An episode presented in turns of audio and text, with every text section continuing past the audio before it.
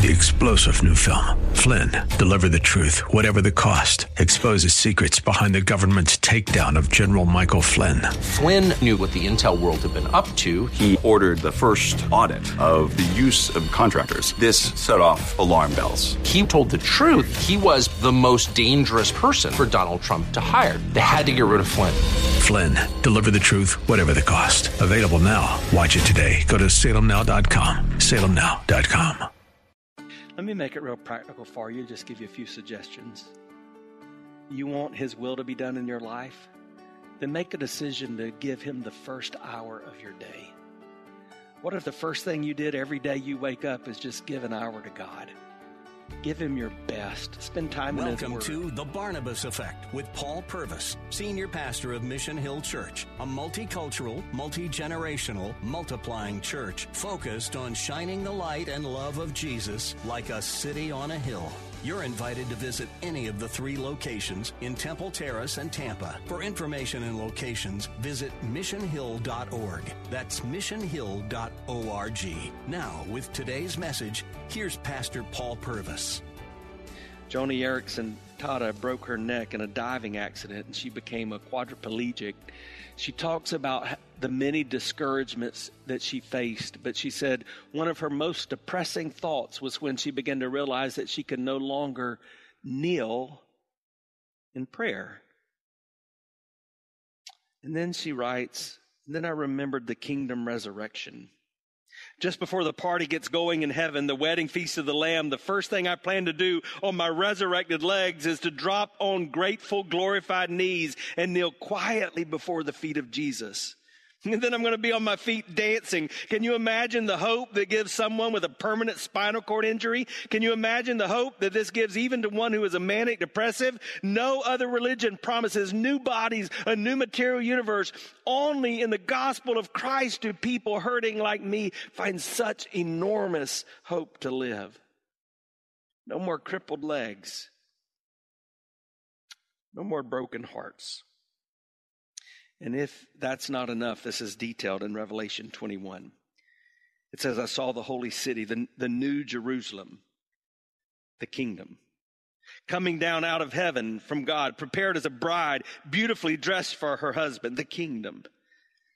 And I heard a loud voice from the throne saying, Now the dwelling of God is with men, and, and he will live with them, and they will be his people, and God himself will be with them and be their God, the kingdom and he will wipe away every tear from their eyes. I don't know about you, but I've cried a lot more these last couple of years. But in the kingdom, he wipes away the tears. And there'll be no more death. Even this week, uh, one of our dear friends, a faithful part of our family, lost his young brother to this awful illness. But in the kingdom, there's no more death, no more mourning or crying or pain, for the old things are passed away. And he who was seated on the throne said, I'm making everything new in the kingdom. What do you need God to make new in you? Does your zeal for your faith need to be made new? Do you need relational wholeness? Does your marriage need to be made new? Does your passion for your vocation or, or perhaps discovery of a vocation, does that need to be new in your life? Then that's why we pray that his kingdom might come. We're longing for heaven here. Jonathan Evans, the son of Tony Evans, describes how he spoke at his mother's funeral after her long ordeal with cancer. He was saying that he, it was as if he prayed, but God didn't answer his prayer. He asked God to heal her, but God did not heal her. And then he said, it's as if God told him, just because I didn't answer your prayer your way doesn't mean I didn't answer the prayer anyway. He said, God concluded he concluded that God did answer their prayers. Either she was going to be healed or she was going to be healed. Either she was going to live or she was going to live. That's understanding the kingdom. Let me just break this down in a few different ways. When we understand the kingdom, we're distinguished from our enemy. Our battle lines are drawn. It's clear whose side we're on we understand that everybody we see around us is not our enemy. Those that look differently are not our enemy. Those that vote differently are, are not our enemy. Those that disagree with us are, are not our enemy. But there is an enemy and he roams to and fro and he, he seeks to steal and to kill and destroy. But when we understand the kingdom, we're distinguished from our enemy. Andrew Murray said, The children of the Father are here in the enemy's territory, where the kingdom which is in heaven is not yet fully manifested. What's more natural than that we learn to hallow the Father name and should cry with deep enthusiasm, Thy kingdom come. So when we battle the enemy, some of you are battling the enemy today, we cry, Thy kingdom come. When we understand the, the enemy, we declare our allegiance. We're, we're saying, O King, we are yours. Let your kingdom come in me. Rule and reign in my heart. This is the core of what it means to be a follower of Christ. It's bending the knee. It's, it's yielding our lives to Him. It's crying out as we used to sing, have thine own way, Lord, have thine own way. You are the potter. I am the clay. Mold me and shape me after your will. Have thine own way, Lord, yielded and still. Spiros Zodhiates said, No other person or no other power or no other position or no other possession should be allowed to rule in our heart. God must be the absolute and uncontested sovereign. It's imperative that His kingdom come in our hearts before it can rule in our lar- world at large. Heaven must be in us before we can be in heaven. God's kingdom must be in us before we can be in God's kingdom. It's saying, Oh God, our allegiance is to you. That's why just after this in Matthew 6 33, Jesus could say, But seek first his kingdom and his righteousness. And all these things will be added and given to you as well. Have you declared your allegiance to the king? Are you living as a loyal citizen to his kingdom? Eric Raymond says we cannot cry out your kingdom come while we're still promoting our own kingdom. Sin is an expression of disloyalty to the king. It's trading crowns. It salutes the flag of self over the flag of Christ. What flag is flying in your heart today? When we understand the kingdom, it also determines our agenda. Because our allegiance has been clear it affects what we do, right? So we've prayed, Father, let your kingdom come in me, and now we pray, Father, let your kingdom come in this world. John Calvin put it this way He said, It's the church's job to make the kingdom visible. If you are a Christ follower, you exist to promote his kingdom here. Now, let me explain what that means. That means the priority of your life cannot be the kingdoms of this world. That, that means your focus can't be the kingdom of your race. Your focus can't be the kingdom of your political party. Your focus can't be the, the kingdom of your income source. Your agenda is determined by the king. That means we surrender our lives to his will. That means we put our yes on the table, right? We, we sign the blank page and say, wherever you lead, I'll go, Father. Your kingdom determines my vocation. Your kingdom determines the priorities of my family. Your kingdom determines how I spend my resources, my time and my dollars. Your kingdom come means kingdom is first to me. But here's what we do. Here's what we do.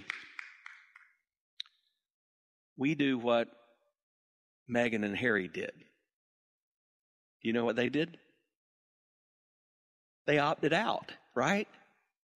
Y'all saw that in the news, right? The prince saying, no thanks. We don't want to be a part of the royal family. And when we don't live with our allegiance and our agenda set by the King of Kings, that's exactly what we're doing.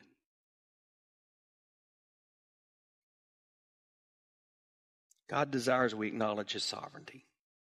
And when we do, His kingdom begins to come in us. And then that positions us for this next phrase. We can then begin to pray, Thy will be done.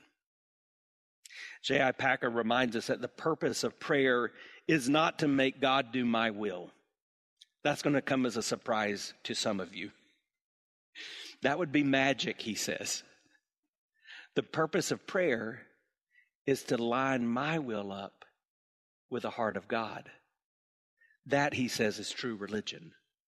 So when I pray, I don't just kneel and go to God with my laundry list of wants, the things I want Him to do for me. When I pray, I first begin saying, God, as my King, is the one that I am loyal to, is the one who sets my agenda. Let me accept your will in my life.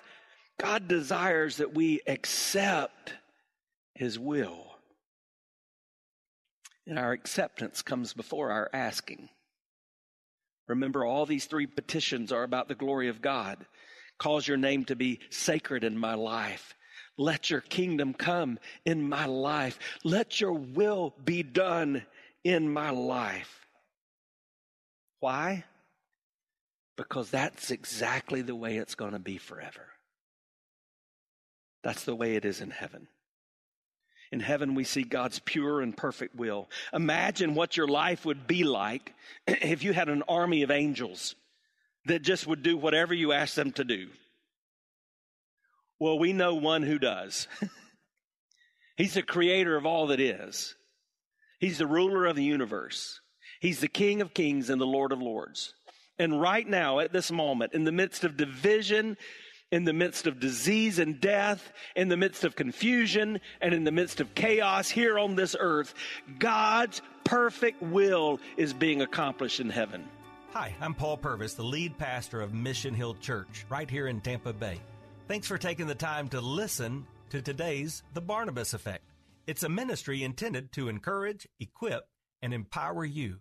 You may not know this, but this ministry is made possible because of the generosity of listeners like you. We are able to be on the air because listeners like you are gracious and give to this ministry. Would you consider making a gift today? It would be our honor to send you a gift, a resource, as a result of your gift of any size. And you can make that gift by going to missionhill.org and clicking on the banner that says The Barnabas Effect. That will direct you to a simple way that you can give right there online. Thanks again for listening to the Barnabas Effect today. And now we continue with our message.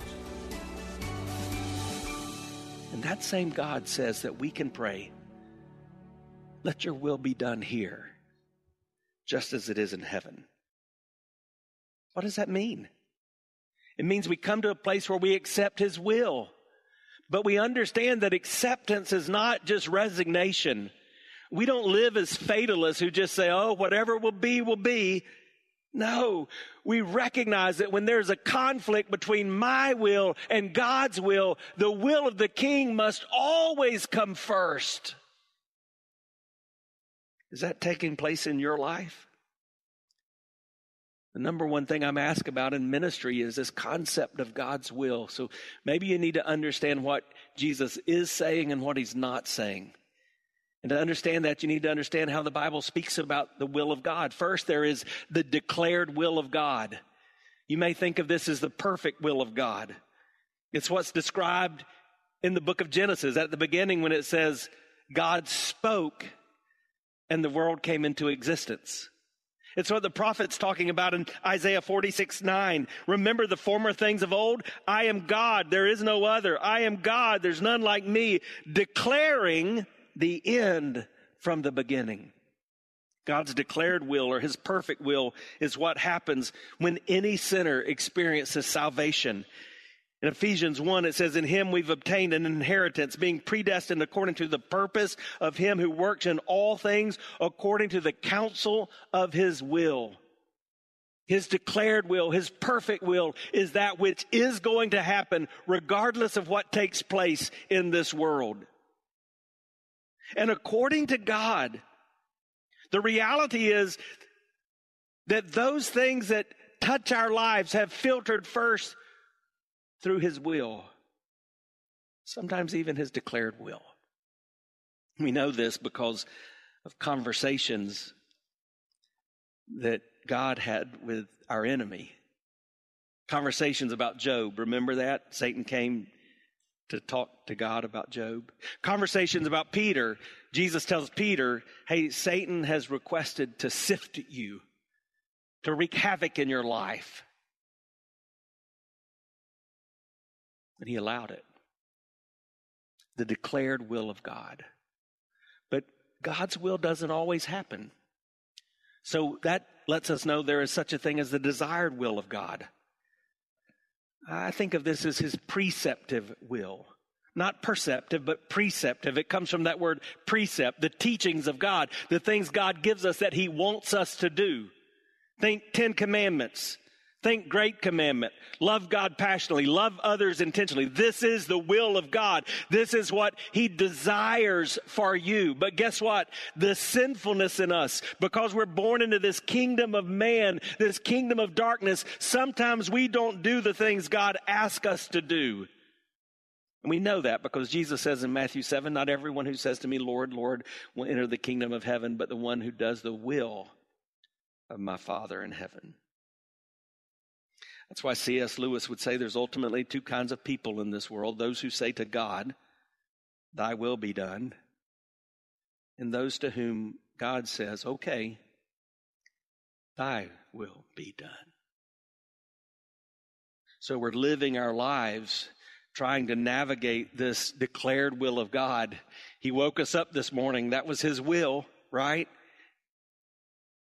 We're here in this place following his desired will. Which of these is Jesus teaching us to pray? Well, the clue is found in that phrase, on earth as it is in heaven. Because what's happening all the time in heaven? Both. he, he's not only getting his declared will, he's getting his desired will. So he's saying, pray that the Father would give you that ability to accomplish what He desires in your life. But we have this problem a kingdom conflict, a kingdom chaos. So we're like a little child that has a broken toy and is obsessed. Parent comes in one day with some great news. You're not going to believe this. Someone has passed away and you have an inheritance. You, my child, are now a millionaire. What is the child obsessed with? The broken toy. They, they can't gauge that concept in their mind.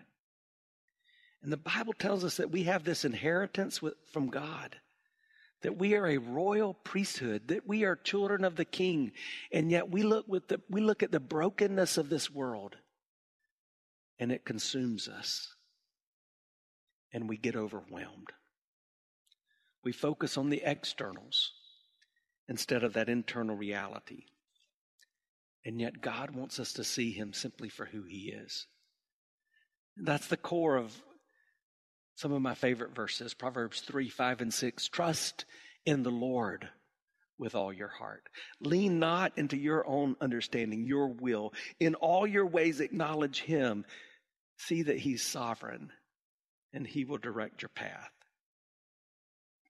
It's beginning to pray, as Tim Keller says, that God, I will obey you whether I like it or not. God, I will trust you whether I understand or not. And that can be hard, can it? God, how do I accept your will when my loved ones have died? How do I accept your will when I've lost my job? How do I accept your will when I don't understand what's going on around me? Well, I just determined that you're going to be first. Let me make it real practical for you, just give you a few suggestions. You want His will to be done in your life? Then make a decision to give Him the first hour of your day. What if the first thing you did every day you wake up is just give an hour to God? Give Him your best. Spend time in His Word. Spend time in His prayer. And then do as many of you are doing today. Give Him the first day of your week. Prioritize those things that He's asked us to prioritize. Give Him your best. And then give Him your first fruits the best of your resources, the best of your time, and the best of your dollars, just as His Word commands. Give Him your best. And as you give Him your best and practically demonstrate that you're putting Him first, see if His kingdom does not begin to be more clear in your life. Even in the dark moments. And we have a God who understands this because we've heard the words of Jesus. So Jesus said to Pilate, I know they call me the king, but my kingdom is not of this world. And so Pilate allowed him to be crucified. And they put a, a crown, a crown of thorns on his head. But before that moment, Jesus demonstrated humanity. He prayed to God in the Garden of Gethsemane. Remember what he said?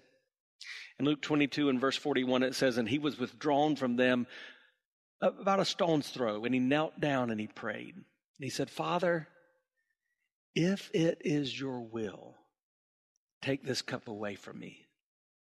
Nevertheless, not my will, but yours be done. Isn't that amazing? So Jesus not only taught us to pray, Jesus prayed this prayer.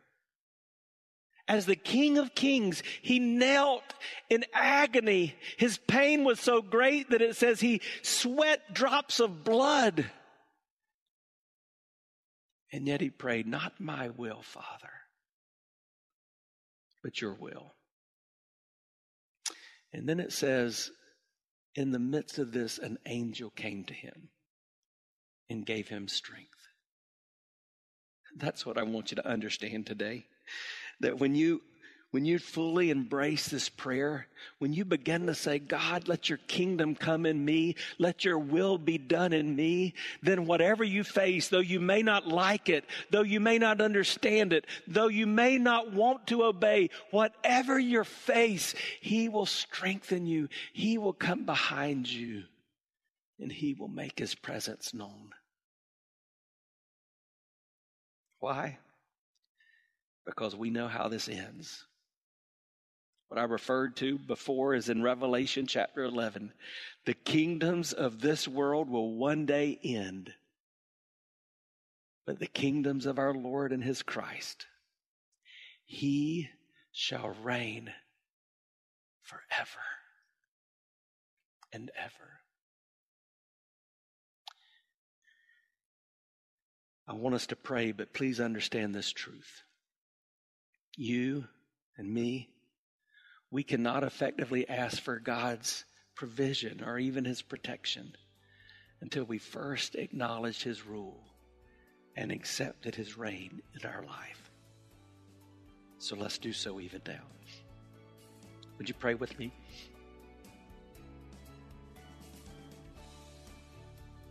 With our heads bowed and our eyes closed, I want to challenge some of you to really look at where you are in relationship to the King.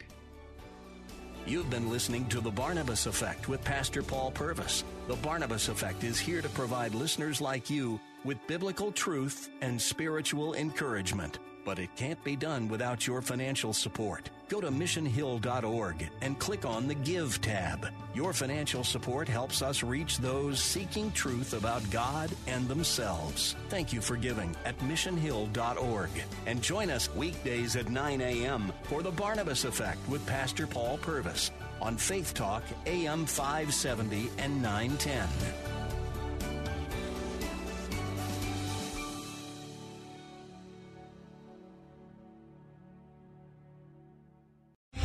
Three star general Michael J. Flynn, head of the Pentagon Intelligence Agency, knew all the government's dirty secrets. He was one of the most respected generals in the military. Flynn knew what the intel world had been up to, he understood its funding. He ordered the first audit of the use of contractors. This set off alarm bells.